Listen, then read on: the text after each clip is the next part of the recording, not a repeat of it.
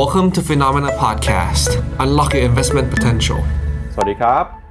สวัสดีครับรับคุณผู้ชมนะครับ เข้าสู่รายการข่าวเช้า Morning Brief ครับ สรุปข่าวสำคัญเพื่อไม่ให้คุณพลาดทุกโอกาสการลงทุนนะครับ วันจันทร์ที่17มีนาคมครับ มาเจอกับเรา 2 คนนะครับ วันนี้ผมปั๊บจุรติคันติพะโลมาเจอกันกับพี่พีทนัทนันท์บากสมบูรณ์นะครับ จากทีม Portfolio Specialist ของ Phenomena นะครับ สวัสดีครับพี่พีทครับ สวัสดีครับปาครับผม ครับวันนี้พี่พีทมาทำหน้าที่แทนพี่แบงค์หนึ่งวันนะครับพี่แบงค์เดี๋ยวพรุ่งนี้กลับมาเจอกันใหม่นะครับก็ฝากพี่พีทไว้วันนี้พี่แบงค์ฝากเรื่องอะไรมาบ้างฮะกับตลาดในช่วงนี้นะครับยังคงมีความผันผวนนะครับพี่พีทใช่ครับต้องบอกว่าช่วงนี้เองในยตลาดถือว่า ผมใช้คำว่าอยู่ในโหมดแบบอ่ามองโลกในแง่ดี แต่ก็มีความระมัดระวังสูงฮะเพราะฉะนั้นเราจะได้เห็นจังหวะ panic อะไรที่แบบว่าเกิดขึ้นได้เรื่อยๆก็เรียกได้ว่าความผันผวนค่อนข้างสูงเลยทีเดียวครับผม ครับอย่างวันศุกร์ที่แล้วเนี่ยก็มีหุ้นตัวหนึ่งนะครับในตลาดหุ้นของยุโรป ก็คือหุ้นของ Deutsche Bank ครับซึ่งเป็นหุ้นธนาคารพาณิชย์ที่มีขนาดใหญ่ที่สุดนะครับของเยอรมนีราคามีการเคลื่อนไหวผันผวนมากนะครับปรับตัวระหว่างการซื้อขายเนี่ยก็เป็น 10%เหมือนกันนะครับทำให้ตลาดกลับมาถามว่าเอ้ยตอนนี้มันเกิดอะไรขึ้น สถานการณ์ที่เคยเกิดขึ้นในสัปดาห์ก่อนก่อนหน้า ไม่ว่าจะเป็นในฝั่งของสหรัฐนะครับแล้วก็ลามมาที่สวิสเครดิตสวิสแล้วก็รวมไปถึงตอนนี้ครับดอยเชอร์แบงก์เนี่ยกำลังจะมีปัญหา ส่งผลกระทบเป็นลูกโซ่ต่อเนื่องกันกับเหตุการณ์ที่เกิดขึ้นก่อนหน้านี้หรือเปล่า ซึ่งล่าสุดนะครับทางการของรัฐบาลเยอรมนีก็ออกมายืนยันนะครับ ว่าตอนนี้สถานะทางการเงินของดอยช์แบงก์เนี่ยยังคงแข็งแกร่งนะครับแล้วก็ไม่ได้เหมือนเครดิตสวิสแต่อย่างใดนักวิเคราะห์ก็เชื่อเช่นกันว่าตอนนี้ดอยช์แบงก์ยังคงมีความแตกต่างนะครับเพราะฉะนั้นเดี๋ยววันนี้เราจะมาวิเคราะห์กันหน่อยว่าเกิดอะไรขึ้นกับดอยช์แบงก์ในช่วงตั้งแต่สัปดาห์ที่ผ่านมาบ้าง แล้วสถานการณ์ในครั้งนี้นะครับจะลุกลามบานปลายสร้างความกังวลให้กับตลาดหรือเปล่า เดี๋ยววันนี้เราจะมาวิเคราะห์กันครับ นอกจากนี้นะครับในมุมมองของคณะกรรมการเฟดนะครับก็มีคุณนิวกัชกอรีครับออกมาบอกว่าตอนนี้เนี่ยสถานการณ์ความไม่มั่นคง ความกังวลในภาคการเงินนะครับก็นำไปสู่ความกังวลเรื่องของเศรษฐกิจถดถอย ที่กำลังมีความเสี่ยงมีโอกาสมากขึ้นเรื่อยๆด้วย แล้วก็มีคำเตือนนะครับของออผู้อำนวยการกองทุนการเงินระหว่างประเทศหรือ IMF ครับที่ออกมาบอกว่าตอนนี้เนี่ยความเสี่ยงเศรษฐกิจโลกนะครับมีความเสี่ยงทางด้านการเงิน เพิ่มมากขึ้นเพราะฉะนั้นเนี่ยก็อยากจะเรียกร้องนะครับให้ทุกฝ่ายทำงานร่วมกัน รวมไปถึงนะครับมีประเด็นในสัปดาห์นี้นะครับก็คือการประชุมกรงงของไทยด้วยนะครับสัปดาห์นี้ยังคงเป็นเรื่องของที่เกี่ยวข้องกับภาคการเงินหลัก ๆ เลยนะครับพี่พิษครับผมก็เรียกได้ว่าอ่าเป็นสัปดาห์ที่ยังคงมีปัจจัยที่ต้องจับตานะครับโดยเฉพาะปัจจัยที่เกี่ยวข้องกับฝั่งประเทศไทยโดยตรงฮะก็คือในส่วนของกรงงนะครับผมครับงั้นเดี๋ยวเรามา เริ่มต้นนะครับสรุปภาพความเคลื่อนไหวของตลาดหุ้นครับในรอบสัปดาห์ที่ผ่านมาก่อนนะครับว่าแต่ละตลาดเนี่ยให้ผลตอบแทนความเคลื่อนไหวเป็นยังไงบ้าง สัปดาห์ที่แล้วนะครับเป็นสัปดาห์ที่ราคาน้ำมันครับเริ่มจะฟื้นขึ้นมาได้บ้าง ล่าสุดนะครับราคาน้ำมันปรับตัวบวกขึ้นมา ตลอดทั้งสัปดาห์นะครับบวกขึ้นมา 3.8%อย่างไรก็ตามเนี่ย year to date นะครับราคาน้ำมันยังคงเป็นการปรับตัวติดลบอยู่ตั้งแต่ต้นปีนะครับติดลบไป 13.7%ตามมาด้วยตลาดหุ้นนะครับ โดยพ้องยิ่งหุ้นในฝั่งของ emerging market ครับ สัปดาห์ที่แล้วบวกขึ้นมา 2.2%ทำให้ year to date เนี่ยฝั่ง emerging market พลิกกลับขึ้นมาเป็นบวกได้แล้วนะครับตลาดหุ้นโลกครับปรับตัวบวกขึ้นมา 1.5%หุ้นสหรัฐก็บวกขึ้นมาได้นะครับ S&P 500 หุ้นในฝั่งของสหรัฐอาณาจักรบวกขึ้นมา 1%ยุโรปบวกได้ครับส่วนใหญ่จะบวกขึ้นมาได้หมดเลยนะครับที่ปรับตัวลงไปเนี่ยก็คือทองคำครับเริ่มจะเห็นแรงเทขาย take profit มาบ้าง ทองคำสัปดาห์ที่แล้วติดลบไป 0.6%อย่างไรก็ตาม ทองคำนะครับยังคงเป็นสินทรัพย์ที่ให้ผลตอบแทนนะครับ อย่างประทับใจฮะค่อนข้าง outperform กับสินทรัพย์อื่นนะครับ year to date ให้ผลตอบแทนบวกขึ้นมาแล้ว 8.5%ครับแล้วก็มีค่าเงินดอลลาร์ที่อ่อนค่าไปนะครับแล้วก็รวมไปถึงกอง REIT ด้วยที่ปรับตัวลงไปประมาณ 1.3%ครับพี่พีทอ่าขอไปครับต้องบอกว่าในนับตั้งแต่ต้นปีที่ผ่านมาครับสินทรัพย์หนึ่งที่ ให้ผลตอบแทนค่อนข้างดีครับ ก็คือในส่วนของตัวทองคำนะครับ ที่ต้องบอกว่าถือว่าปรับตัวขึ้นมาอย่างโดดเด่นแน่นอนฮะก็คือ มาจากในเรื่องของตัวความกังวลเรื่องของตัวทั้งเครดิตสวิสทั้งในส่วนของตัว SVB แล้วก็ถึงปัจจุบันนะครับแล้วหลักเองการปรับตัวขึ้นในครั้งนี้ครับต้องบอกว่าถ้าเราไปดูในภาพรวมเพิ่มเติมมากขึ้นครับก็คือดูเทียบกันในส่วนของตัวสกุลเงินต่างๆ ด้วยนะครับ ก็ต้องบอกว่าตัวของขออภัยนะครับ ในส่วนของตัวการปรับตัวขึ้นของทองคำในครั้งนะครับ เป็นกับเป็นการปรับตัวขึ้นชนิดที่ว่าค่อนข้างกว้างขวาง แล้วก็ค่อนข้างครอบคลุม ในส่วนของตัวเทียบกับสกุลเงินต่างๆครับในภาพนี้ก็คือเป็นการเทียบกับสกุลเงินอย่างยูโรอย่างปอนอย่างเยนอย่างหยวนแล้วก็รวมไปถึงในส่วนของตัวฝั่งอินเดียด้วยนะครับแต่จะเห็นได้ว่ามีเพียงแค่สองภาพนะตรงนี้ครับที่ฝั่งตัวทองคำปรับตัวลงฮะก็คือเป็นการที่ทองคำเทียบกับในส่วนของตัวเงิน แล้วก็ทองคำเทียบกับบิตคอยเท่ากับว่าครั้งเนี้ยทั่วโลกกลัวกันฮะ กลัวกันก็เลยมีการซื้อในส่วนของตัวทองคำค่อนข้างแรงในปีนี้ แต่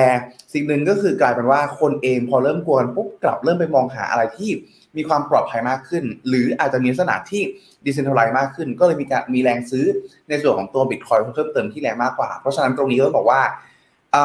เท่ากับว่าในส่วนของตัวความกังวลครั้งนี้ฮะ มันเกิดขึ้นที่ดอลลาร์เป็นหลักด้วย ก็เลยส่งผลต่อในส่วนของตัวบิตคอยน์ครั้งนี้ให้ให้ปรับตัวขึ้นด้วย สรุปฮะก็คือ ในส่วนของตัวทองคำวิ่งแรงเพราะความกลัว แต่ขณะเดียวกันความกลัวเกิดที่ดอลลาร์ก็ก็กดดันให้ดอลลาร์อ่อน แล้วก็หนุนบิตคอยน์ได้ค่อนข้างดีครับเพราะฉะนั้นตรงเนี้ยในเชิงกราฟก็ต้องบอกว่า ในส่วนของตัวราคาทองคำเอง อยู่ในจุดที่จุดวัดใจเป็นที่เรียบร้อยฮะก็คือขึ้นมาทดสอบประมาณสัก 2,000 จุด แล้วก็ไม่ผ่านนะครับ ซึ่งถ้าสามารถยืนได้อ่าณตรงเนี้ย อาจจะเป็นในส่วนตัวแนวสะสมกำลังที่ถ้าเกิดสถานการณ์ความกังวลยังมีลักษณะนี้ต่อเนื่อง ก็มีโอกาสครับที่จะปรับตัวขึ้นไปเทสในส่วนของตัวไฮเดิม ในช่วงประมาณ 2022 ประมาณสัก 2,050 เหรียญได้ แต่ถ้าไม่ก็แนวรับไม่ลึกครับถือว่าแนวรับไม่ลึกอยู่ที่ประมาณสัก 1,920 1,915 ประมาณนี้ครับผมครับไปดูต่อนะครับที่ตลาดหุ้นของรายประเทศบ้างครับ ตลาดหุ้นของไต้หวันนะครับ ปรับตัวบวกขึ้นมาสัปดาห์ที่แล้ว 3%ตลาดหุ้นของ MSCI Asia X Japan บวกขึ้นมา 2%นะครับฟิลิปปินส์บวกขึ้นมาได้ 2%หุ้นจีนนะครับ China H Share บวกขึ้นมาได้นะครับประมาณ 2%เช่นกัน Set Index สัปดาห์ที่แล้วก็ฟื้นขึ้นมาแล้วนะครับ1.8%อย่างไรก็ตามเนี่ยก็ต้องถือว่าหุ้นไทยนะครับปีนี้เป็นปีที่อาจจะไม่ค่อยสดใสเท่าไหร่ หุ้นไทยถือว่า underperform ตลาดหุ้นส่วนใหญ่นะครับ year to date ติดลบไป 4.6%ครับ ส่วนตลาดหุ้นสหรัฐนะครับดัชนี NASDAQ บวกขึ้นมา 1.7% S&P 500 บวกขึ้นมา 1.4%นะครับแล้วก็ตลาดหุ้นโลกครับถ้าดูภาพรวมเนี่ยบวกขึ้นมาได้ประมาณ รวมๆกันนะครับอยู่ที่ระดับ 1.4%ครับแล้วก็ตลาดหุ้นที่ปรับตัวลงมาในสัปดาห์ที่แล้วที่ค่อนข้าง underperform ก็มีดัชนีหุ้นของอินเดีย แล้วก็โบเวสปานะครับที่ปรับตัวลงไปประมาณ 3.5%ครับ ครับผมก็ต้องบอกว่าในส่วนของตัวฝั่งเอเชียนะครับก็ถูกนำโดยในฝั่งไต้หวันนะครับ ซึ่งนะตรงนี้ครับเองต้องบอกว่าการปรับตัวขึ้นการปรับตัวขึ้นที่ outperform ของตลาดหุ้นฝั่งเอเชียในครั้งนี้ครับมันมีภาพคล้ายๆกับกลุ่ม commodity เมื่อกี้ก็คือ อะไรก็ตามที่มีการปรับตัวลงค่อนข้างเยอะ ก็มีมีแรงฟื้นขึ้นมาในช่วงสัปดาห์ที่ผ่านมานะครับ โดยที่ถามว่าณตอนนี้เองในฝั่งตัวเอเชียและ EM เองเนี่ยอยู่ในจุดที่เสียทรงหรือยัง ก็ต้องบอกว่าไม่ถึงขนาดนั้นนะครับ เพราะว่าตลาดเองเหมือนเป็นรอบพักรอบใหญ่มากกว่า แล้วก็การปรับตัวครั้งนี้ครับที่ลงในสัปดาห์ฟื้นในสัปดาห์ที่มาผ่านมาเล็กน้อยเองนะฮะอยู่ในจุดที่ถือว่ายังพอมีโอกาสลุ้นครับ ก็คือณตรงนี้เองเนี่ยถ้าสัปดาห์นี้เองเขาสามารถที่จะยืนเหนือในส่วนของตัวเส้น MA 20 วัน บวก200วันที่ใกล้เคียงกันณตรงนี้ได้นะครับทั้งในส่วนของตัวกราฟ Day แล้วก็กราฟวีนะครับจะทำให้การพักพักตัวครั้งนี้ครับอยู่ในจุดที่ถือว่ามีโอกาสรีบาวกลับขึ้นมาเป็นขาขึ้นได้นะครับในขณะที่ในส่วนของตัวฝั่งสหรัฐครับ ก็ต้องบอกว่าอยู่ในจุดที่ภาพใกล้เคียงกันนะฮะก็คือมีการเทสในส่วนในส่วนของตัวเส้น 200 วิในช่วงก่อนหน้า แล้วก็สามารถปรับตัวขึ้นมาได้ แต่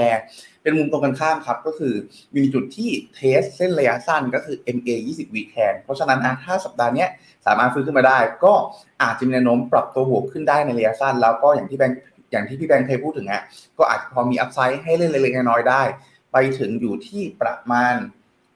ตรงนี้ก็อาจจะอยู่ที่ประมาณสัก 8-9%ได้ ถ้าสัปดาห์นี้ฮะ เปิดขึ้นมาแล้วบวก สามารถทะลุเส้น 20 วันค่อนข้างแรงขึ้นมาได้นะครับ ไปดูภาพกันนะครับราย sector ของตลาดหุ้นสหรัฐในรอบสัปดาห์ครับ หุ้นของ Microsoft Google Meta นะครับ ส่วนใหญ่หุ้น tech สัปดาห์ที่แล้วยังบวกขึ้นมาได้ครับ Week to date นะครับ สัปดาห์เดียวเนี่ย Google บวกขึ้นมาได้ 5% Meta บวกขึ้นมาได้ 2%นะครับ แล้วก็ Apple บวกขึ้นมาได้ 2.6%ครับ ส่วนที่ทางความเคลื่อนไหวนะครับของหุ้นในกลุ่มสถาบันการเงินครับ ในฝั่งของสหรัฐอเมริกา สัปดาห์ที่แล้วหุ้นแบงก์ยังคงลงต่อนะครับ JP Morgan ติดลบไป 2.7% Bank of America ปรับตัวลงไป 5.3%ครับ Wells Fargo ร่วงลงไป6% Citigroup นะครับติดลบไป 4%ครับส่วนหุ้นในกลุ่มพลังงานนะครับพอราคาน้ำมันฟื้นหุ้นในกลุ่มธนาคารเอากลุ่มพลังงานก็ฟื้นขึ้นมาได้ Exxon Mobil บวกขึ้นมาเกือบ 3%นะครับ Chevron บวกขึ้นมา 1.6%แล้วก็หุ้นเทสลานะครับสัปดาห์ที่แล้วมีแรงซื้อกลับคืนบวกขึ้นมาได้ 3%ครับ Amazon ติดลบไป 1.6% Walmart บวกขึ้นมาได้ 2.61%นะครับก็เป็นสัปดาห์ที่ตลาดหุ้นสหรัฐนะครับผันผวนจากการประชุมของธนาคารกลางสหรัฐที่มีมติ ขึ้นอัตราดอกเบี้ยนโยบายนะครับแล้วก็บอกว่าในปีนี้เนี่ยอาจจะเห็นการขึ้นดอกเบี้ยหนึ่งครั้งนะครับแล้วคนที่คาดหวังว่าจะเห็นการลดดอกเบี้ย ปีนี้อาจจะไม่ได้เห็นก็ได้นะครับถ้าหากว่าสถานการณ์เศรษฐกิจยังเป็นแบบนี้อยู่นะครับหากว่าไม่มีความเสี่ยงอะไรเพิ่มเติมธนาคารกลางสหรัฐก็ยืนยันนะครับว่าจะยังคงใช้นโยบายการเงินที่เข้มงวดต่อไปครับ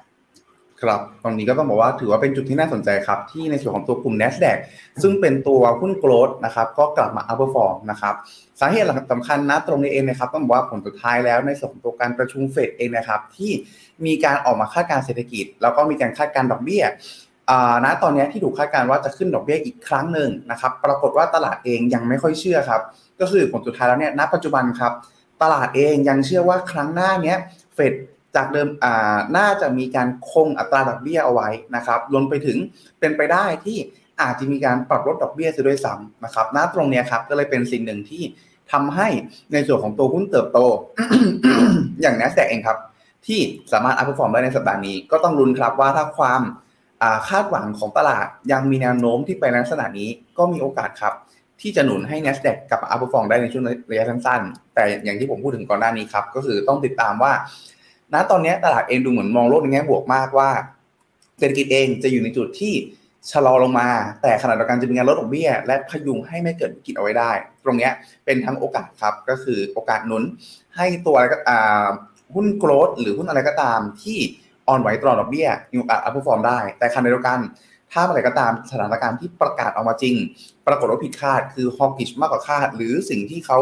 คิดว่าจะไม่มีวิกฤตไม่มีในเรื่องของตัวการลุกลาม เกิดมีภาวะที่ลุกลามเพิ่มเติมมากขึ้น ก็ อาจจะสร้างแรงกดดันได้ เพราะฉะนั้นครับช่วงนี้ผมจะค่อนข้างย้ำเลยก็คือ มันอาจจะมีจังหวะ rebound ให้เราเล่นได้ แต่ขณะเดียวกันต้อง manage ความเสี่ยงอย่างเข้มข้นเลยทีเดียวครับผมครับไปดูต่อนะครับกับราย sector บ้างนะครับ ของตลาดหุ้นสหรัฐ แล้วก็ตลาดหุ้นอื่นๆนะครับ เราจะเห็นว่าหุ้นในกลุ่มนะครับ communication นะครับก็ปรับตัวบวกขึ้นมานะครับ แล้วก็มีกลุ่ม materials กลุ่ม information technology กลุ่ม healthcare บวกขึ้นมาได้นะครับ สัปดาห์ที่แล้วเนี่ย กลุ่มที่ปรับตัวลงไปมี 2 กลุ่มนะครับก็คือกลุ่ม utilities กับกลุ่ม real estate ในตลาดหุ้นสหรัฐนะครับถ้าไปดู thematic หน่อยครับสัปดาห์ที่แล้ว global luxury นะครับให้ผลตอบแทนสูงที่สุดครับบวกขึ้นมา 3.3%กลุ่ม e-sport บวกขึ้นมา 1.7 global cloud บวกขึ้นมา 1.4 นะครับแล้วก็มีกลุ่มพลังงาน sustainable energy ครับบวกขึ้นมา 1.2%กลุ่มที่ปรับตัวลงไปก็คือ blockchain นะครับที่ติดลบไป 2.1%จากความกังวลนะครับเรื่องของคริปโตเคอเรนซีแล้วก็ราคาบิตคอยน์ก็เริ่มปรับตัวลงมาแล้วนะครับ ถ้าไปดู investment style บ้างครับ กลุ่ม quality stock นะครับบวกขึ้นมา 1.9 growth stock บวกขึ้นมา 1.8% momentum นะครับ large cap value small cap สัปดาห์ที่แล้วเนี่ยถ้าดูสไตล์การลงทุนนี่ถือว่าส่วนใหญ่บวกขึ้นมากันได้ทั่วหน้าเลยนะครับพี่พิษครับผมก็เรียกได้ว่าในส่วนของตัวการปรับตัวขึ้นในครั้งนี้อ่าการปรับตัวขึ้นในครั้งนี้นะครับ จุดหนึ่งที่ถือว่ามีความน่าสนใจละกันก็ต้องบอกว่าครั้งนี้เองนะครับ ถ้าเราไปดูภายในทีมแล้วเนี่ยจะเห็นได้ว่า ในส่วนของตัวทุกทีมเองปรับตัวขึ้นหมดเลยนะครับยกเว้นบล็อกเชนซึ่งตรงกันข้ามครับกับในส่วนของตัวราคาบิตคอยที่ปรับตัวขึ้นนะครับอันนี้เป็นเพราะว่าหลักๆแล้วเนี่ยตัวบิตคอยที่เป็นตัวแทนปรับตัวขึ้นได้ แต่กลายเป็นว่าตัวทีมบล็อกเชนที่เขาไปลงทุนในบริษัทต่างๆ ที่เกี่ยวข้องกับบล็อกเชนนะตรงนี้ยังคงมีสถานการณ์ความกังวลเกิดขึ้นอยู่ทางในเรื่องของตัวแบงก์รันเองที่อาจจะส่งผลกระทบรวมไปถึงในส่วนของตัวเรื่องของตัว b i n a n c e ที่มีข่าวการปิดเทรดปิดการเทรด ไปช่วงเวลาหนึ่งด้วยนะครับ เพราะฉะนั้นตรงนี้ก็ทำให้ในส่วนของตัวทีมบล็อกเชนเองก็เลยปรับตัวลงสวนในส่วนของตัวราคาบิตคอยที่เป็นตัวแทน หรือเหรียญที่ใหญ่ที่สุดณปัจจุบันครับผมครับไปดูต่อครับกับกองหรีดบ้างนะครับ สัปดาห์ที่แล้วครับผลตอบแทนของกองหรีดนะครับดูเหมือนว่ากองหรีดไทยเนี่ยได้ผลตอบแทนที่ปรับตัวขึ้นมามากที่สุดนะครับเมื่อเปรียบเทียบกันกับกองหรีดของญี่ปุ่นฮ่องกงแล้วก็สหรัฐนะครับ ภาพรวม year to d a เนี่ย ก็จะเห็นว่ากองหลีดส่วนใหญ่ยังให้ผลตอบแทนที่ไม่ค่อยดีอยู่นะครับ แล้วก็มีเพียงแค่บางประเทศเท่านั้นที่ผลตอบแทนยังเป็นบวกอยู่ครับครับก็ลองบอกว่าในส่วนของตัวหลีดนะครับก็ทั่วโลกเองยังถูกกดดันครับ โดยในเรื่องของตัวแนวโน้มการขึ้นดอกเบี้ยนะครับ ที่ทำธรรมชาติเลยก็คือ จะกดดันให้ในส่วนของตัว yield spread หรือส่วนต่างครับ อัตราผลตอบแทนระหว่างหลีดกับในส่วนของตัวพันธบัตรเนี่ยอยู่ในจุดที่ปรับลดลงนะครับ เพราะฉะนั้นเองเนี่ยเท่ากับว่าถ้าดอกเบี้ยยังไม่หยุดขึ้น เชื่อว่าในส่วนของตัวเซนติเมนต์ที่กดดัน อ่าลีดเราเนี่ยครับจะยังคงอยู่กับในส่วนของตัวตลาดการลงทุนต่อไปนะครับ ยกเว้นยกเว้นแต่ว่าตลาดเองเนี่ยอาจจะมีในเรื่องของตัวที่ช่วงก่อนหน้านี้ ในส่วนของตัวบริษัททั้งหลายใช้โอกาสที่ดอกอัตราดอกเบี้ยต่ำในการเลเวลเลทหรือในการกู้ การมาลงทุนเพิ่มเติม แล้วก็มีการแอคควายมีการหาสินทรัพย์ใหม่ๆ เข้ามาเพิ่มเติม แล้วมีการเร่งยิวขึ้นมาได้ แต่แน่นอนครับธรรมชาติก็คือ ถึงแม้เขาจะทำลักษณะนั้นเนี่ย ในส่วนของตัวการเล่งยิวลักษณะนี้มันก็จะมีเรื่องของตัวเวลาที่ต้องใช้พอสมควรเลย เพราะฉะนั้นเองเนี่ยในกรณีที่ค่อนข้างดีละกันที่ REIT จะกลับมาเป็นบวกหรือ outperform ได้นะฮะอาจจะอยู่ในช่วงประมาณสักไตรมาสสามปลายหรือไตรมาสสี่มากกว่าที่ REIT ทั้งหลายเอาสินทรัพย์เข้ามาเพิ่ม และเริ่มจ่ายดอกออกผล ไปประกอบกับเป็นเรื่องของตัวอัตราดอกเบี้ยทั่วโลกที่น่าจะผ่านจุด peakเป็นที่เรียบร้อยครับครับ ไปดูค่าเงินบ้างครับ สัปดาห์ที่แล้วนะครับ ค่าเงินดอลลาร์อ่อนค่าไปครับ โดยเป็นการอ่อนค่าเมื่อเปรียบเทียบกับค่าเงินเยนนะครับ เงินเยนแข็งค่าขึ้นมา 0.9%ค่าเงินยูโร ค่าเงินสวิตฟรัง เงินปอนนะครับก็แข็งค่าขึ้นมาครับ แต่ที่อ่อนค่าเมื่อเทียบกับดอลลาร์คือค่าเงินบาทไทยนะครับ เงินบาทไทยอ่อนค่าไปประมาณ 0.4%นะครับ เมื่อเทียบกับค่าเงินดอลลาร์สหรัฐครับ ครับ ก็ต้องบอกว่านะตอนนี้เองในส่วนของตัวอย่างที่แจ้งฮะว่าความกังวลเองเนี่ยเริ่มกังวลมากขึ้นเรื่อยๆ แต่กังวลนะตรงนี้ไปกดดันในส่วนของตัวความคาดหวังการขึ้นดอกเบี้ย เพราะฉะนั้นก่อนหน้านี้ตลาดเคย price in การขึ้นดอกเบี้ยไปสูงมาก ก็เริ่มมา price in ในเรื่องของการที่ขึ้นดอกเบี้ยน้อยลงผลตอบแทนฝั่งดอลลาร์ก็น้อยลง พอเป็นลักษณะนี้ปุ๊บพอเขาหันไปมองครับหันไปมองฝั่งยุโรปกันบ้างว่าเอ๊ะ ล่าสุดเองเนี่ยฝั่งยุโรปก็มีเรื่องของตัวเครดิตสวิตดอยเชแบงก็มีประเด็นขึ้นมาอีก แต่ปรากฏว่าในส่วนของทาง ECB เองก็ขึ้นดอกเบี้ยอีก 0.5%เลยทีเดียวนะครับ เพราะฉะนั้นตรงนี้ก็หนุนฮะให้ในส่วนของตัวฝั่งสกุลเงินอื่นๆ เมื่อเปรียบเทียบกันเนี่ยมีความน่าสนใจมากขึ้น คือโดยสรุปฝั่งสหรัฐเองขึ้นดอกเบี้ยน้อยลง แล้วก็มีการ price in ไปแล้วว่าอาจจะลดด้วย แต่ในขณะที่อื่นยังมีโอกาสที่ขึ้นดอกเบี้ยมากกว่า เพราะฉะนั้นครั้งนี้ก็เลยเป็นในส่วนของตัวความกังวลที่ หนุนในส่วนของตัวราคาทองคำมากกว่าที่เป็นดอลลาร์เหมือนในช่วงที่ผ่านมาครับ ครับไปดูเรื่องของผลตอบแทนของพันธบัตรรัฐบาลหน่อยนะครับ สัปดาห์ที่แล้วแทนของพันธบัตรรัฐบาล หลายประเทศนะครับมีความเคลื่อนไหวผันผวนมากนะครับ สาเหตุสำคัญก็มาจากเรื่องของการประชุมของธนาคารกลางสหรัฐด้วยนะครับ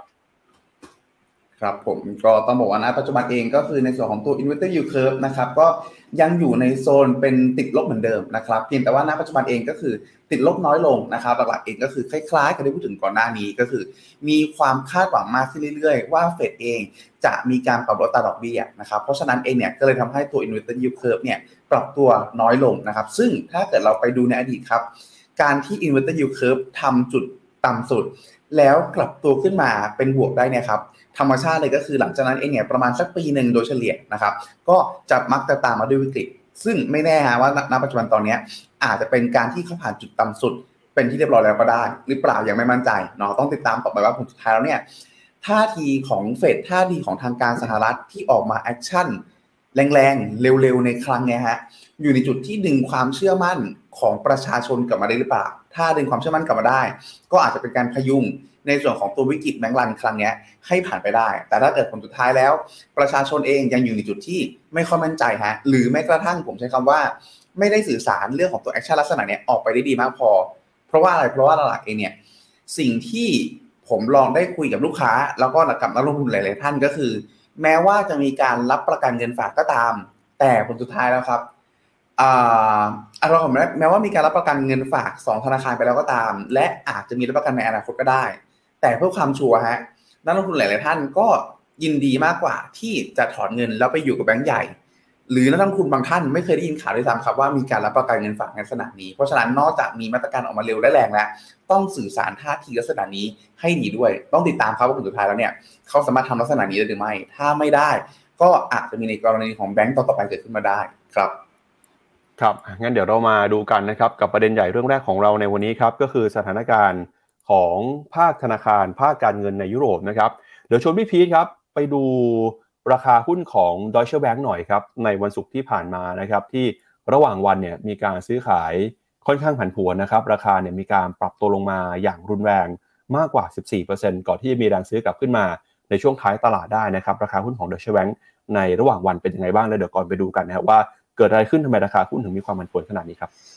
ต้องบอกว่าราคา Deutsche Bank ครับ ถ้าเราตรงนี้ดูเป็นกราฟ week ดีกว่าละกันนะครับ จะเห็นได้ว่าเขาปรับตัวลงมาฮะ นับตั้งแต่ในช่วงของตัว supply เนาะ ที่อยู่ประมาณสัก 85 86 เหรียญได้ ปัจจุบันอยู่ประมาณ 8.5 เหรียญนะครับ เรียกได้ว่าถ้าเราเปรียบเทียบประมาณนี้ตรงๆ ก็ติดลบประมาณสัก 90%นะครับ แต่ถามว่าถ้าเทียบกันในส่วนของช่วงเวลาระยะสั้น ถามว่าแย่ขนาดนั้นไหมก็ต้องบอกว่าอยู่ในจุดที่ ถ้าเราเทียบกับปี 2020 ครับ ก็ถือว่ามีพัฒนาการที่ดีขึ้นมาก็ ปรับตัวบวกขึ้นมาครับจากประมาณ 5 เหรียญมาสู่ระดับประมาณสักสูงสุดอยู่ที่ประมาณสัก 14 เหรียญนะครับเรียกได้ว่าประมาณสักเกือบ 2 เท่าตัวนะครับที่สร้างกำไรได้ซึ่งถ้าเกิดนะตรงนี้ครับนักลงทุนมีการซื้อในช่วงของตัววิกฤตโควิด ปัจจุบันก็ยังพอมีกำไรอยู่นะครับเพราะว่าอะไรเพราะว่าหลักเอง ผลประกอบการล่าสุดที่เขาประกาศออกมาครับถือว่าอยู่ในจุดที่ค่อนข้างดีก็คือสามารถทำกำไร ได้ประมาณ 5,000 ล้านเลยทีเดียวนะครับดังนั้นตรงนี้เองสะท้อนเรื่องของตัวความแข็งแกร่ง แล้วก็สะท้อนเรื่องของตัวฐานะการเงินที่ตัวเดชแบงก์เองเนี่ยมีความแตกต่างจากเครดิตสวิตพอสมควรเลยทีเดียวนะครับ แต่ถ้าถามว่าที่ในข้อนัดตรงนี้ดูในเชิงกราฟ week เข้าไปรับดีไหม ต้องบอกว่าอาจจะรอดูก่อนดีกว่านะครับ เพราะสิ่งหนึ่งที่เห็นก็คือแท่งยาวตรงนี้สามแท่งฮะ มันเป็น pattern ที่ three black crows เนาะในส่วนของตัวกาดำสามตัว ซึ่งมันเป็นเรื่องของตัวการส่งสัญญาณเป็นแนวโน้มขาลงมากกว่า รวมไปถึงความผันผวนฮะที่จะเห็นได้ว่าแท่งแดงค่อนข้างใหญ่ฮะถ้าเราเทียบกันในส่วนของตัวแท่งปกติของเขา ความผันผวนที่รุนแรงลักษณะนี้มีโอกาสนะครับมีโอกาสที่เข้าไปรับ แล้วจะเด้งแรง แต่ขณะเดียวกันก็มีโอกาสที่จะเป็นการเข้าไปรับมีได้ เพราะฉะนั้นถ้าเป็นตัวผมเอง อาจจะรอให้ฝุ่นหายตลบก่อน ยอมซื้อแพงขึ้นอีกนิดนึงแต่ได้โอกาสที่จะลงทุนแล้วเซฟมากกว่ามีโอกาสลอสน้อยกว่าดีกว่าครับ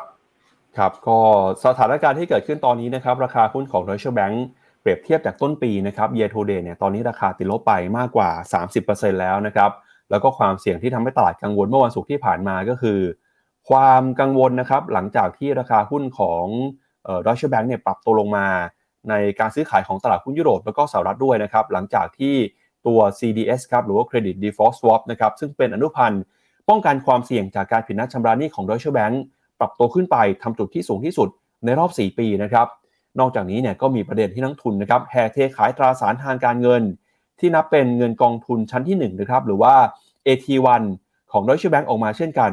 หลังจากที่รัฐบาลของสวิตเซอร์แลนด์ออกมาประกาศตัดมูลค่า AT1 ของ Credit Suisse ลงเหลือศูนย์นะครับก็ทำให้ตลาดเนี่ยมีความไม่มั่นใจ และตอนนี้ปัญหาก็ลุกลามบานปลายนะครับมาอย่าง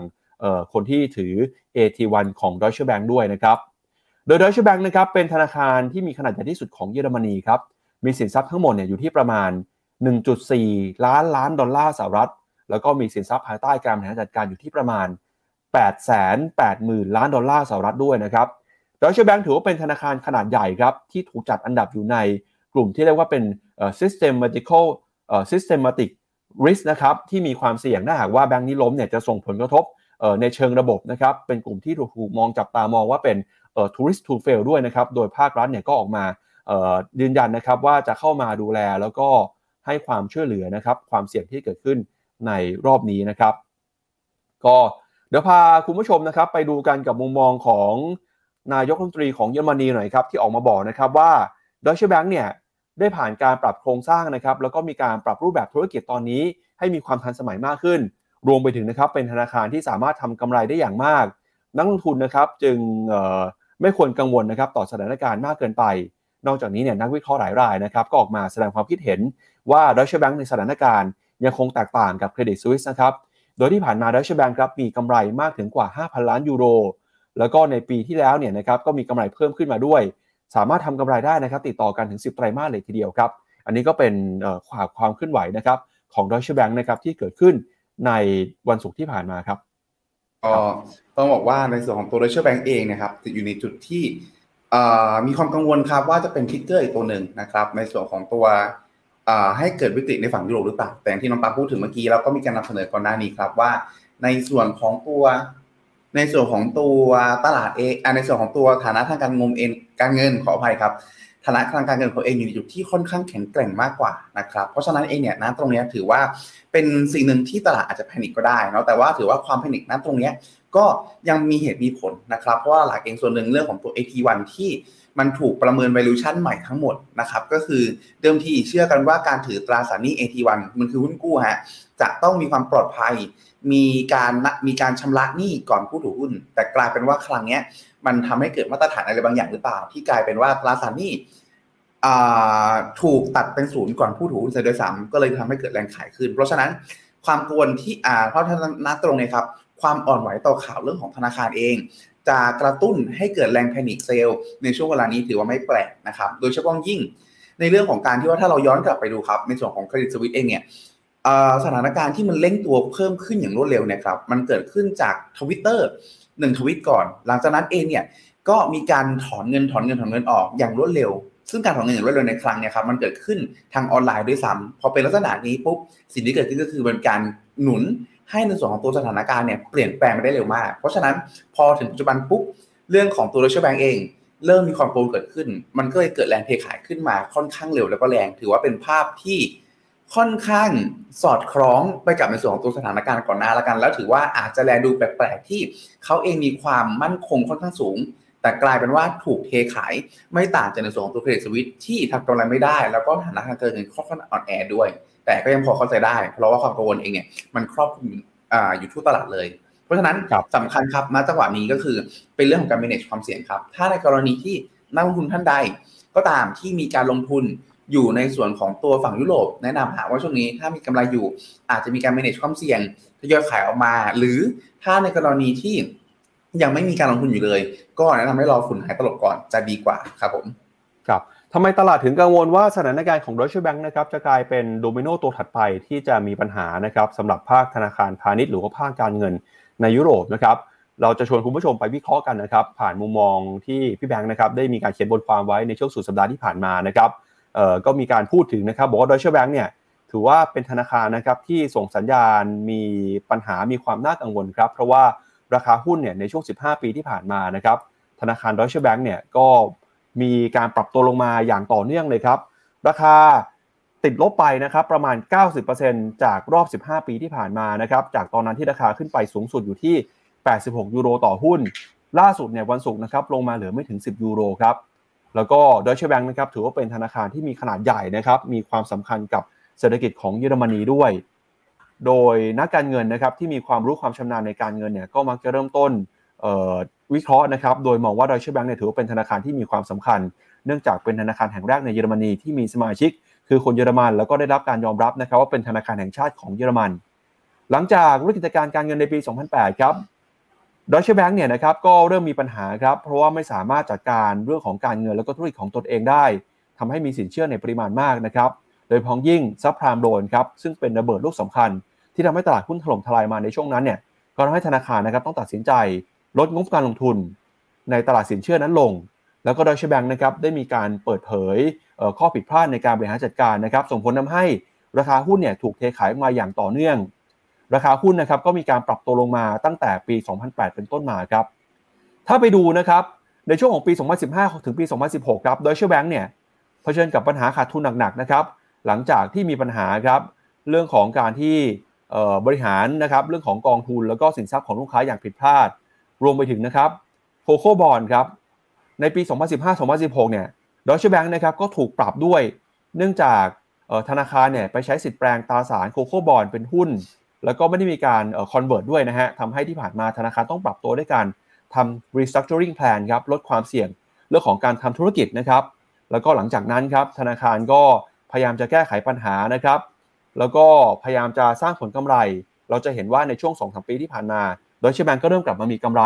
แต่นั้นก็ตามเนี่ยนะครับพอมีความเสี่ยงเกิดขึ้นมาใน Credit Suisse ทำให้ตอนนี้ credit default swap ของ Deutsche Bank นะครับก็ปรับตัวเพิ่มขึ้นมาต่อเนื่อง ก็เป็นตัวสะท้อนว่านักทุนยังคงมีความไม่มั่นใจนะครับในเรื่องของสถานะทางการเงิน แล้วก็การบริหารจัดการของ Deutsche Bank อยู่นะครับเดี๋ยวเรามาดูกันหน่อยครับว่าทำไมนักวิเคราะห์ถึงมองว่าการปรับตัวขึ้นมาของเครดิต default swap รอบนี้ของ Deutsche Bank เนี่ยถึงแตกต่างกับเครดิตสวิสนะครับเดี๋ยวพามาดูภาพ เปรียบเทียบกันหน่อยนะครับว่าเป็นยังไงบ้าง แล้วทำไมนักวิเคราะห์ถึงมั่นใจว่าดอยเชแบงก์เนี่ยจะไม่มีปัญหาที่เกิดปัญหาเรื่องของสภาพคล่องลุกลามบานปลายเหมือนเครดิตสวิสของสวิตเซอร์แลนด์นะครับเดี๋ยวไปดูภาพนี้กันครับครับก็จะเห็นได้ว่าการปรับตัวขึ้นของ Credit Default Swap หรือ CDS ของ Deutsche Bank นะครับก็คือตัวสีดำนะครับจะเห็นได้ว่าโอเค ถ้าเราเปรียบเทียบครับกับในส่วนของตัวเส้นอาฐานก่อนหน้านี้ถือว่าสูงเนาะแต่ถ้าเราเปรียบเทียบกับในส่วนของตัว เครดิตสวิตที่ปรับตัวขึ้นก่อนหน้านี้ครับจะเห็นได้ว่าราคาค่อนข้างมีความแตกต่างกันเลยนะครับเช่นเดียวกันครับ เช่นเดียวกันกับในส่วนของตัวการปรับตัวลงของราคาหุ้นนะครับ ก็คือถ้าเราปรับฐานครับ ย้อนกลับไปในช่วงประมาณ 1 ปีที่ผ่านมา ในส่วนของตัวเครดิตสวิตเองเรียกได้ว่าเกือบจะหายไปนะครับก็คือประมาณสัก 85%นะครับ ในขณะที่ในส่วนของตัว Deutsche Bank เนาะมีท่านผู้ชมทักมาครับ Deutsche Bank เองก็ถือว่าเป็นการติดลบเหมือนกันนะครับ แต่ว่าติดลบเพียงแค่ประมาณสักสามสิบเปอร์เซ็นต์เท่านั้นเอง เพราะฉะนั้นนะตรงนี้เป็นเหมือนการขายเพื่อลดความเสี่ยงของนักลงทุนมากกว่า แต่ไม่ถึงขั้นที่ขายออกมาแล้วเรียกได้ว่าหนีตายหรือขายทิ้งแทบทุกราคานะครับ เพราะฉะนั้นเองเนี่ยก็จะท้อนฮะทำในเรื่องของตัวความกังวล แต่ขณะเดียวกันกังวลไหมกังวลนะฮะแต่ไม่ได้ถึงขั้นที่เท่ากับในส่วนของตัวเครดิตสวิส ในช่วงก่อนหน้านี้นะครับ ซึ่งณตรงนี้ครับต้องบอกว่าทางทีมงานเราได้มีการไปลองไปสำรวจกองทุนเบื้องต้นนะครับ ก็ต้องบอกว่าถ้าเป็นกองทุนที่เป็นพาสซีฟในส่วนของฝั่งยุโรปเองนี่ยฮะหรือแม้กระทั่งแอคทีฟเนี่ยส่วนใหญ่มักจะมีดอชแบงค์นะครับอยู่ในจุดที่ค่อนข้างน้อยอยู่แล้ว ก็คือประมาณสัก 0.009 ประมาณนี้ไปถึงประมาณสัก 0.5 เท่านั้นเองให้เป็นกองยุโรปกว้างๆเรียกได้ว่าค่อนข้างน้อยนะครับยกเว้นยกเว้น กองในส่วนของตัวกองทุนในส่วนของตัวที่โฟกัส ในเยอรมัน เราจะมีกองทุนที่โฟกัสเยอรมันประเทศเดียวก็อย่างในส่วนของตัวค่าย TMB แล้วก็ในส่วนของตัวค่ายทิสโก้หรือแล้วก็ principal ลักษณะนั้นที่อาจจะมีเยอะหน่อยครับ สักประมาณสัก 1.5 ถึง 1.7 นะครับแต่อย่างที่พูดถึงก่อนหน้านี้ครับ ก็คือความกังวลอยู่ในจุดที่กังวลแหละ แต่ไม่ได้มากขนาดนั้น แล้วก็พอไปดูงบการเงิน พอไปดูในส่วนของตัวความสามารถในการทำกำไร แล้วก็ในส่วนของตัวเงินฝากเอง ฝั่ง Deutsche Bank Deutsche Bank เองเนี่ยฮะก็อยู่ในจุดที่เรียกได้ว่าเหนือกว่าในส่วนของตัวฝั่งเครดิตสวิสอย่างมีนัยสำคัญเลยทีเดียวครับ ครับก็จะเห็นว่าเอ่อ CDS นะครับของธนาคารต่างๆ ในยุโรปเนี่ย5ปีนะครับ ตอนนี้เนี่ยในหลาย ๆ ธนาคารแม้ว่าจะมีการปรับตัวเพิ่มมากขึ้นนะครับ แต่ก็ยังคงอยู่ห่างไกลนะครับ กับสถานการณ์ของ Credit Suisse ที่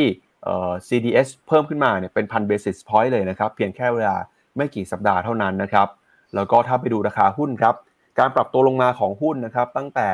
ปีที่แล้วครับรอบ 12 เดือน หุ้นของ Credit Suisse มูลค่าหายไปประมาณ 90%นะครับ แต่ถ้าไปดูหุ้นตัวอื่นของยุโรปเนี่ยดอยเชแบงครับมูลค่าหายไปประมาณ 30%หุ้นของ UBS นะครับราคาปรับตัวลงไปประมาณ 8%แล้วก็ถ้าไปดูสต็อกยุโรป 600 นะครับ ถ้าไปดูเฉพาะในฝั่งของราคาหุ้นในกลุ่มสถาบันการเงินเนี่ยก็ติดลบไปเล็กน้อยนะครับ อยู่ที่ประมาณ 1-2%เท่านั้นครับถ้าเปรียบเทียบกันเนี่ยธนาคารดอยเชแบงนะครับมีสถานการณ์แตกต่างกันพอสมควรกับเครดิตสวิสที่มีปัญหาในช่วงก่อนหน้านี้ครับครับ อันนี้ภาพต่อมาฮะจะเป็นภาพที่ค่อนข้างมีนัยยะเลยครับ ก็คือเป็นภาพของตัวอัตราการทำกำไรอัตราการทำกำไรเทียบกันในส่วนของตัว book value หรือสินทรัพย์ครับที่สามารถจับต้องได้ จะเห็นได้ว่าในแกนตั้งนะครับ ก็คือเห็นได้ว่าในส่วนของเครดิตสวิตเองเนี่ยยืนจุดที่ติดลบก็คือเขามีสินทรัพย์อยู่เท่าไหร่ก็ตาม การถือครองสินทรัพย์ของเขาตรงนั้นเองนะฮะอยู่ในจุดที่ทำให้เขาขาดทุนมากขึ้นเรื่อยๆนะครับรวมไปถึงแนวแนวนอนครับก็คือ ในส่วนของตัวการรับฝากการรับประกันเงินฝากนะครับ ก็คือจะเห็นได้ว่าณตรงนี้การรับประกันเงินฝาก เทียบกับเงินฝากทั้งหมดของเครดิตสวิตเนี่ยอยู่ในจุดที่ค่อนข้างน้อยครับ ก็คืออยู่ที่ประมาณสัก 15-16%เท่านั้นเอง ในขณะที่ดอยเชแบงค์ครับอยู่ในจุดที่มีอัตราการทำกำไรอยู่ที่ประมาณ 7.1%จากสินทรัพย์ที่ถือครองนะครับอยู่ในจุดที่โอเค อาจจะไม่ได้สูงมากเมื่อเทียบกับหลายๆธนาคารนะครับแต่ก็อยู่จุดที่สินทรัพย์เองเนี่ยทำกำไรได้และสำคัญก็คือทำกำไรเพิ่มขึ้นได้ เพราะฉะนั้นนะตรงนี้ก็สะท้อนเรื่องของตัวความสามารถในการบริหาร แล้วก็ความสามารถในการทำกำไร รวมไปถึงความปลอดภัยที่เพิ่มขึ้น ก็คือในเรื่องของตัวเงินฝากที่รับประกันเนี่ยคิดอยู่ที่ประมาณสัก 3-2-3% เทียบกับเงินฝากทั้งหมดด้วย เพราะฉะนั้นในแง่ของตัวการทำกำไรก็ดูดีมากกว่า เรื่องของตัวความปลอดภัยก็ดูดีมากกว่า อันนี้ก็เลยเป็นจุดหนึ่งครับ ที่ทำให้สถานการณ์ในครั้งนี้ของ Deutsche Bank เทียบกับในส่วนของตัวเครดิตสวิตเอง ถือว่ามีความแตกต่างกันพอสมควรเลยทีเดียวครับครับเพราะฉะนั้นเนี่ยถ้าสรุปกันนะครับ ในมุมมองของผู้เชี่ยวชาญด้านการลงทุนส่วนใหญ่ก็มีความเห็นตรงกันนะครับว่าสถานการณ์ตอนนี้นะครับเปรียบเทียบระหว่าง Deutsche Bank กับ Credit Suisse มีสถานการณ์ที่แตกต่างกัน สาเหตุนะครับที่ทำให้ CDS นะครับหรือว่า Credit Default Swap ของ Deutsche Bank เนี่ยปรับตัวขึ้นมา ก็เกิดมาจากข่าวนะครับที่ว่า Deutsche Bank เนี่ยต้องการจะซื้อหุ้นกู้กลับก่อนกำหนดนะครับ ซึ่งปกติแล้วสามารถทำได้ถ้าหากว่าธนาคารเนี่ยมีสถานะทางการเงินที่ดี แต่ในระหว่างที่ตลาดเนี่ยมีความเปราะบาง เวลาที่ธนาคารนะครับออกมาทำอะไร แบบนี้เนี่ยก็ทำให้ความเสี่ยงความกังวลของตลาดเพิ่มมากขึ้น จนทาให้ CDS ของ Deutsche Bank ปรับตัวเพิ่มขึ้นมานะครับ อย่างไรก็ตาม ถ้าไปดูสถานะทางการเงินนะครับ ทางรัฐบาลของเยอรมนีก็บอกมาย้ำชัดเจนนะฮะว่า Deutsche Bank ยังคงมีสถานะทางการเงินที่แข็งแกร่ง มีกำไรติดต่อกันนะครับ หลายไตรมาส แล้วก็ผลประกอบการไตรมาสล่าสุดเนี่ยก็เพิ่งจะประกาศกำไร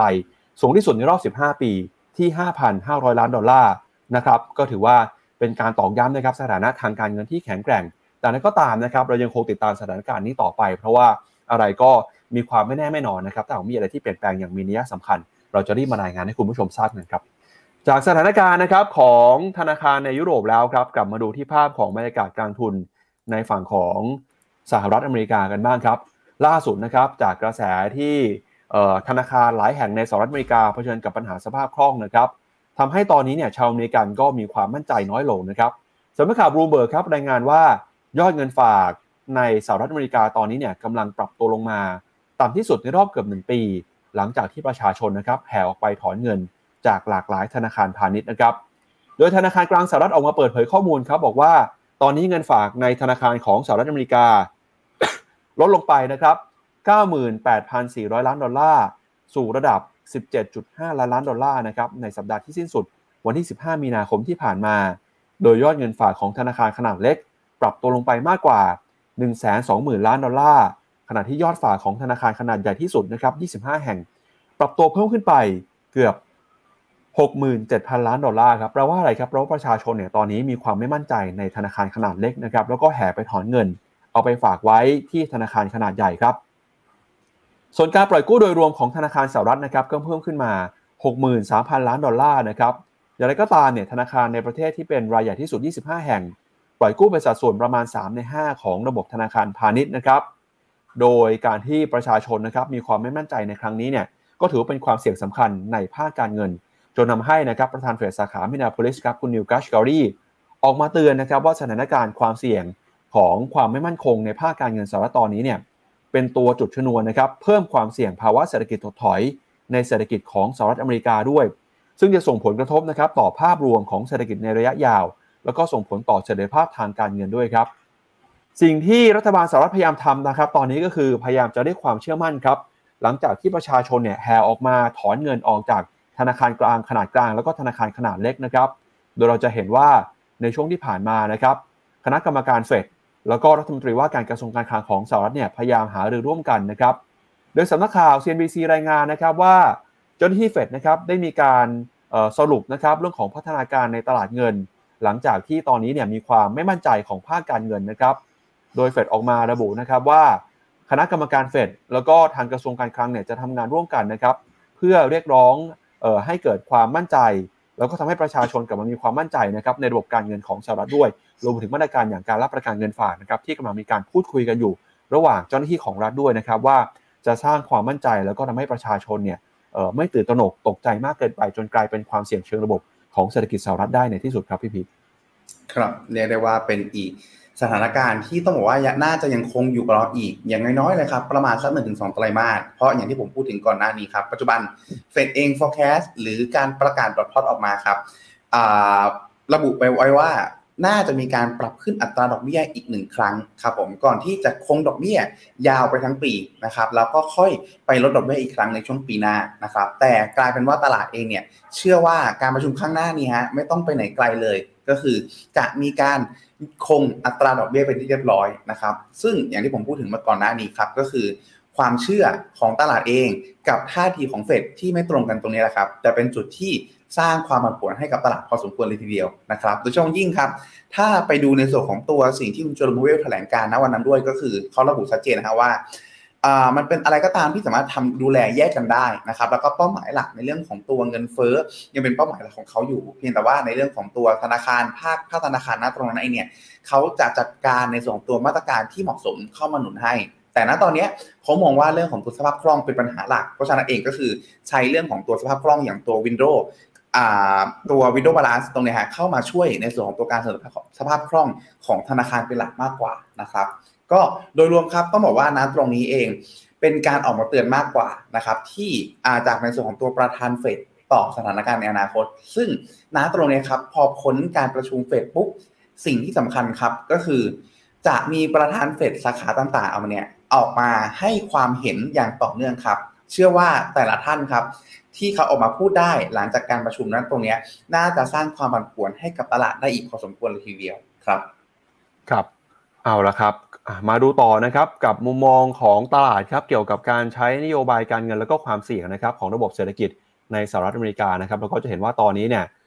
คาดการณ์นะครับเรื่องของความเสี่ยงเศรษฐกิจที่เข้าสู่ภาวะ recession กำลังปรับตัวเพิ่มขึ้นมาเรื่อยๆนะครับโดยตอนนี้ครับโอกาสความน่าจะเป็นในการเกิด recession นะครับของแต่ละพื้นที่แตกต่างกันฮะถ้าดูประเทศที่มีโอกาสเกิดความเสี่ยงเศรษฐกิจถดถอยมากที่สุด ก็คือสหรัฐอาณาจักรครับตอนนี้ตลาดให้น้ำหนักอยู่ที่ประมาณ 75% ตามมาด้วยนะครับสหรัฐอเมริกาครับอยู่ที่ประมาณ 60%แล้วก็ยูโรโซนนะครับอยู่ที่ประมาณ 49%ครับพี่พีครับผมต้องบอกว่าผมขออนุญาตนะครับ ผมชอบ คอมเมนต์คุณจอนมากเลยนะครับคุณจอนนอนเล่นนะครับ ก็คือถอนแบงค์เล็กอาประชาชนทั่วไปถูกต้องเลยครับ ถอนแบงค์เล็กไปฝากแบงค์ใหญ่นะครับในขณะที่แบงค์ใหญ่เองเนี่ยพอเห็นโอกาสลักษณะนี้ปุ๊บแล้วมองว่าแบงค์เล็กไม่ได้มีปัญหาอะไรบางอย่าง ก็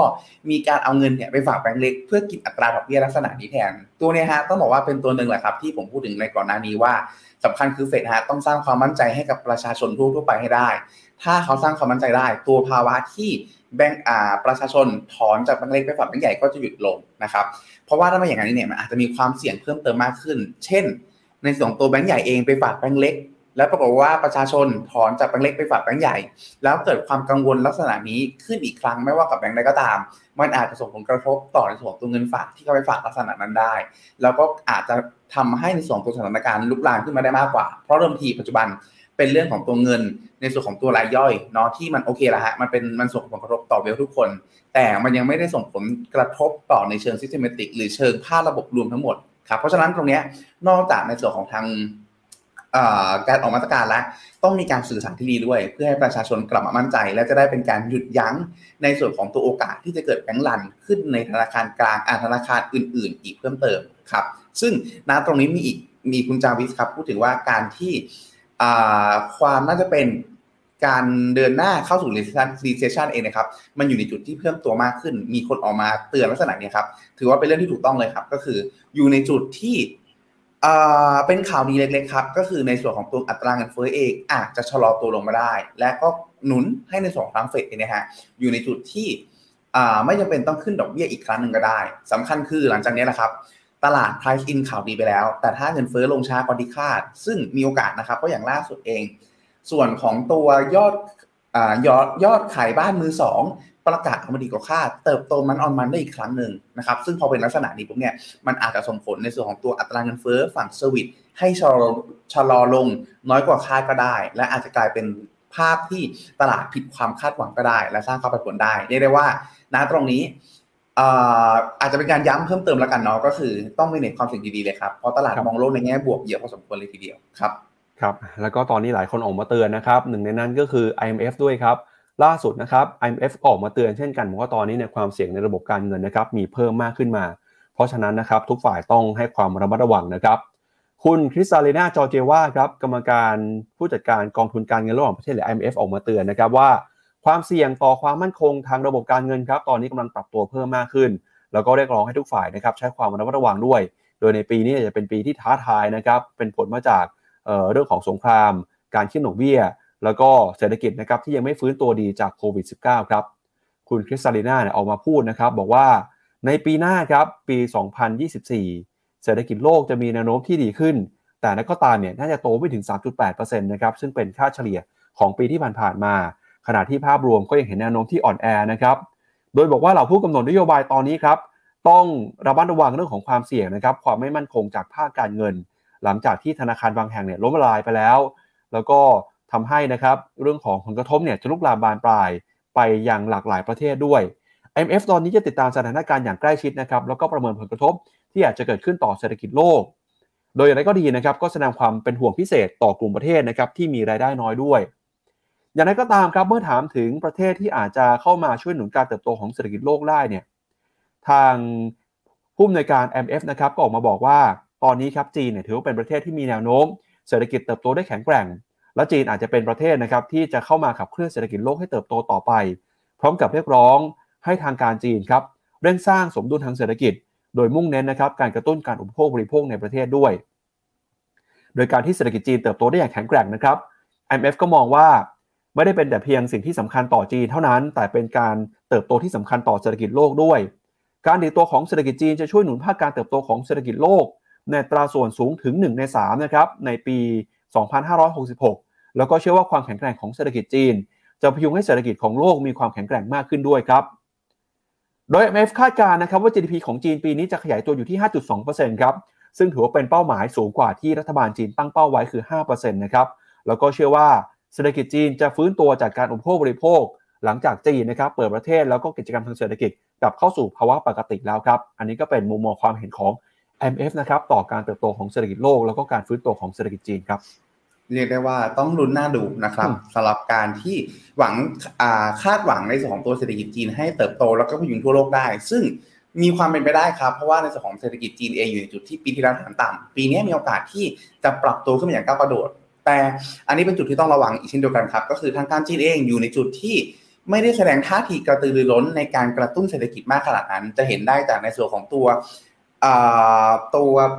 เครดิตอิมพาวส์นะครับที่เริ่มปรับตัวลดลงอย่างต่อเนื่อง คือเติบโตฮะเติบโตแต่เติบโตน้อยลงนะครับเพราะฉะนั้นตรงนี้เท่ากับว่าทางการจีนเองยังไม่ได้มีท่าทีที่ aggressive รวมถึงการประชุมสมัชชาที่ผ่านมาก็คือมีการใช้คำว่าประเมินเศรษฐกิจแบบอ้อมแอมละกันฮะอยู่ที่ประมาณสัก 5%ก็คือขยายตัวนะ แต่ไม่ได้ aggressive มากอย่างที่หลายๆคนคาดการเอาไว้ มันก็จะท้อนมาที่การกระตุ้นครับที่ณจังหวะนี้เองอยู่ในจุดที่กระตุ้นค่อนข้างน้อย แต่สถานการณ์ไม่ได้แย่ขนาดนั้นครับตราบใดก็ตามที่ทางการจีนเอง ไม่ได้มีการกลับลำมาควบคุมทุกอย่างเข้มข้นอีกครั้งหนึ่งนะตรงนี้ความเชื่อมั่นของภาคเอกชน ก็ทยอยฟื้นอย่างต่อเนื่องครับทั้งในส่วนของตัว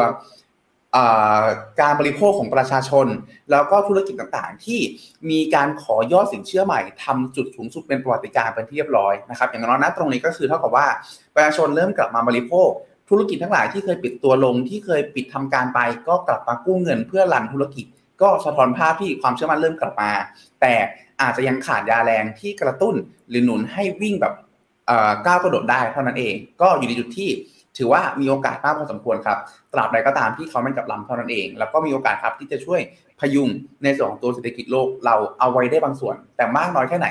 ขึ้นอยู่แหละครับว่าทางการจีนจะมียาแรงเข้ามาช่วยหนุนหรือเปล่าเท่านั้นเองครับ ครับอ่าเราก็จะเห็นนะครับว่าตอนนี้เนี่ยแต่ละฝ่ายก็ยังคงจับตาสถานการณ์ความเคลื่อนไหวแล้วก็การเติบโตของเศรษฐกิจโลกนะครับ ซึ่งในช่วงต้นปีที่ผ่านมาแอมเก็มีการพูดถึงนะครับตัวเลขการเติบโตเศรษฐกิจโลก แล้วก็ตามเนี่ยความเสี่ยงในครั้งนั้นนะครับยังไม่ได้พูดรวมถึงความเสี่ยงในภาคการเงิน ซึ่งก็มีโอกาสนะครับว่าหลาย ๆ หน่วยงานเนี่ยอาจจะปรับลดนะครับการเติบโตคาดการณ์ของเศรษฐกิจโลกลงถ้าหากว่าสถานการณ์มีความเลวร้ายมากยิ่งขึ้นนะครับพาคุณผู้ชมไปดูต่อครับกับหนึ่งเหตุการณ์สำคัญนะครับในสหรัฐอเมริกาก็คือปัญหาในภาคธุรกิจครับล่าสุดเนี่ยนะครับหลังจากที่ผู้บริหารของ TikTok นะครับเข้าไปให้ถ้อยแถลงในรัฐสภาของสหรัฐนะครับ ล่าสุดเนี่ยดูเหมือนว่าทาง นักการเมืองแล้วก็ผู้กำหนดนโยบายของสหรัฐอเมริกา จะยังคงเดินหน้านะครับผลักดันกฎหมายในการกดดัน TikTok ต่อไปครับ ล่าสุดนะครับ ประธานสภาผู้แทนราษฎรของสหรัฐครับออกมาระบุนะครับว่าตอนนี้เนี่ยคณะกรรมการแล้วก็สมาชิกรัฐสภาสหรัฐนะครับจะเดินหน้าผลักดันร่างกฎหมายแก้ไขร่างกฎหมายแก้ไขนะครับความความกังวลด้านความมั่นคงแห่งชาติ ที่มีต่อแอป สื่อสังคมออนไลน์ TikTok ครับภายใต้ข้อกล่าวหาว่ารัฐบาลจีนเนี่ยสามารถ เข้าไปถึงข้อมูลผู้ใช้งานของแอปพลิเคชันนี้นะครับโดยพ้องยิ่งข้อมูลของชาวอเมริกันครับ ตอนนี้นะครับสหรัฐอเมริกากำลังมีเสียงเรียกร้องครับให้ผลักดันกฎหมายห้ามใช้ TikTok นะครับซึ่งมีบริษัทเทคโนโลยีของจีน b y d a n c e เป็นเจ้าของ หรือว่าให้มีการผ่านร่างกฎหมายที่มอบอำนาจให้แก่รัฐบาลสหรัฐนะครับเป็นผู้สั่งห้ามใช้แอปนี้ โดยสสนะครับของสหรัฐอเมริกา โดยพ้องยิ่งประธานสภาผู้แทนราษฎร ออกมาระบุว่าสสจะเดินหน้าผลักดันกฎหมายนี้ เพื่อปกป้องชาวอเมริกันจากการเข้าถึงข้อมูล โดยพรรคคอมมิวนิสต์จีนนะครับ โดยในสัปดาห์ที่ผ่านมาครับซีอของ TikTok ขึ้นมาตอบคำถามคณะกรรมการของสภาผู้แทนราษฎร เป็นเวลารวมกันกว่า 5 ชั่วโมงเลยนะครับถึงความกังวลเกี่ยวข้องกับความปลอดภัยของชาวอเมริกันที่ใช้แอปพลิเคชัน TikTok แต่อย่างไรก็ตามเนี่ยแม้ว่าจะมีการให้ข้อมูลเพิ่มเติมนะครับ แต่สสก็ยังกังวลว่า ตอนนี้นะครับแอปพลิเคชัน TikTok เนี่ยยังคงมีความไม่โปร่งใส แล้วก็มีความเสี่ยงที่ข้อมูลของชาวอเมริกัน จะถูกหลุดไปอยู่ในมือของพรรคคอมมิวนิสต์จีนได้ครับ แล้วก็ตอนนี้นะครับ TikTok ออกมายืนยันว่า ได้มีการลงทุนด้านความมั่นคงปลอดภัยของข้อมูลผู้ใช้งานไซเบอร์ มูลค่ารวมกันมากกว่า 1,500 ล้านดอลลาร์นะครับ โดยมีการจ้างพนักงานในสหรัฐด้วย แล้วก็มีการใช้งานของบริษัทในสหรัฐนะครับ อย่าง Oracle เนี่ยเพื่อให้เป็นผู้จัดเก็บข้อมูลของ TikTok ในสหรัฐอเมริกา เพราะฉะนั้นนะครับก็อยากให้ชาวอเมริกันมั่นใจว่าข้อมูลจะไม่รั่วไหลนะครับไปถึงมือของทางการจีนอย่างแน่นอนนะครับ อันนี้ก็เป็นเรื่องของการเมืองนะครับที่เกิดขึ้น จากความขัดแย้งระหว่างสหรัฐกับจีน ที่เริ่มลุกลามบานปลายนะครับกลายมาเป็นปัญหากับภาคเทคโนโลยีภาคการค้า แล้วก็รวมถึงแอปพลิเคชันอย่าง TikTok ด้วยครับพี่พีครับเรียกได้ว่าเป็นบรรยากาศแห่งขออภัยครับ เรียกได้ว่าเป็นบรรยากาศแห่งความไม่วางไม่ไว้วางใจกันละกันครับ ระหว่าง 2 ประเทศเนาะที่ถ้าเราว่ากันตามตรงครับทั้งสองประเทศเองก็คือมีมีความเท่าๆทั้งคู่คือไม่ได้แบบใสสะอาดขาวโปร่งใสทั้งคู่นะครับเพราะฉะนั้นเองเนี่ยมันก็เลยส่งผลให้แล้วพอเป็นคู่แข่งกันอย่างชัดเจนเนี่ยก็เลยส่งผลให้ มีความไม่ไว้ใจกันแล้วเราก็ action ออกมาในลักษณะนี้ ซึ่งแน่นอนครับว่าน้ำตรงเนี้ยก็มีฐานมาจากในเรื่องของตัว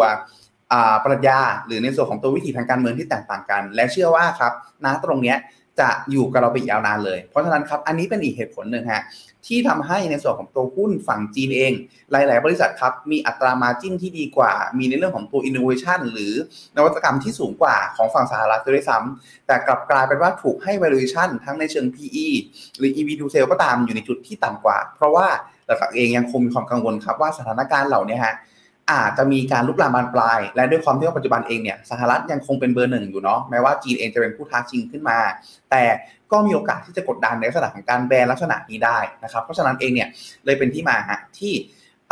ถ้าเราดูในเชิง valuation ตรงๆ ถ้าเทียบระหว่าง PE ของฝั่งหุ้นจีนที่เป็นออลไชน่ากับในส่วนของตัว PE ของหุ้นสหรัฐที่เป็นแบบหุ้นเทคเองเนี่ยจะอยู่ในจุดที่สหรัฐแพงกว่าเสมอ เพราะความกังวลนะตรงนี้ส่วนหนึ่ง และเชื่อว่า ความกังวลตรงนี้น่าจะอยู่กับเราไปอีกสระยะนึงเลยนะครับ จนกว่าจนกว่าอะไรจนกว่าอย่างน้อยเลยเนี่ยต้องเห็นภาพผู้ชนะผู้แพ้ที่ชัดเจน หรือตรงกันข้ามก็คือต้องหันกลับมาร่วมมือกันกันได้แนบร่วมมือกันได้มากขึ้น ซึ่งถ้าว่าตามตรงก็คือโอกาสเกิดขึ้นได้ค่อนข้างยากเพราะว่านะตรงนี้เองก็จะเห็นได้ว่า ไม่ว่าจะเป็นฝั่งผู้นำผู้นำฝั่งสหรัฐ จากพรรคใดก็ตามจะมีท่าทีที่ค่อนข้างเป็นปฏิปักษ์กับจีนอยู่เสมอครับ ขออภัยครับ เดี๋ยวเรามาดูกันต่อนะครับ กับประเด็นเรื่องของออการประชุมในบ้านเราบ้างครับ ในสัปดาห์นี้นะครับจะมีการประชุมกรงงครับคณะกรรมการกำหนดนโยบายการเงินนะครับ ธนาคารแห่งประเทศไทยครับ ที่จะมีการประชุมกันนะครับ แล้วก็พูดถึงการใช้นโยบายการเงินด้วยครับ การประชุมในเดือนมีนาคมเนี่ยจะเกิดขึ้นนะครับวันที่ 29 มีนาคมนะฮะก็คืออีก 2 วันข้างหน้าครับมุมมองของตลาดตอนนี้เป็นยังไงบ้างนะครับ ก็ประเมินว่ากรงงเนี่ยจะมีการขึ้นดอกเบี้ยอีก 25 basis point นะครับ เดี๋ยวเราไปดูมุมมองของแต่ละฝ่ายกันบ้างนะครับ เริ่มกันที่มุมมองของคุณรุ่งสงวนเรืองก่อนนะครับ จากธนาคารกรุงศรีอยุธยาครับก็บอกว่าการประชุมกรงงเนี่ยคาดว่ากรงงจะมีการปรับขึ้นอัตราดอกเบี้ยนโยบาย 25 basis point นะครับขึ้นมาเป็น 1.75%ครับอย่างไรก็ดีเนี่ยมองว่าการประชุมในครั้งนี้มติในการขึ้นดอกเบี้ยจะไม่เป็นเอกฉันนะครับโดยการประชุมครั้งนี้อาจจะมีการพูดคุยครับถึงสถานการณ์ความเสี่ยงในภาคการเงินของโลกที่มีปัญหาอยู่ในขณะนี้ด้วยนะครับ ณะที่เงินเฟอ้อของไทยครับมีแนวโน้มเข้าสู่กรอบเป้าหมายในช่วงกลางปี ทางกรุงศรีก็มองว่าสิ้นปีเนี่ยดอกเบี้ยนโยบายของไทยจะอยู่ที่ 1.75%แล้วก็ GDP ไทยจะอยู่ที่ 3.3%แปลว่าอะไรฮะแปลว่าอาจจะเป็นการขึ้นดอกเบี้ยครั้งนี้ แล้วก็ทั้งปีนี้อาจจะไม่มีการขึ้นดอกเบี้ยเพิ่มเติมแล้วนะครับ ถ้าหากว่าสถานการณ์ไม่มีการเปลี่ยนแปลงครับขณะที่มุมมองของกรุงไทย global market นะครับ ก็มองว่าการประชุมของกรงงนะครับ ก็คาดว่าจะขึ้นดอกเบี้ย 1.75%เช่นกัน โดยคุณภูนพานิชพิบูลนะครับ ประเมินว่ากรงงจะส่งสัญญาณนะครับการปรับขึ้นอัตราดอกเบี้ยในครั้งหน้าหรือไม่เป็นสิ่งที่ต้องจับตากัน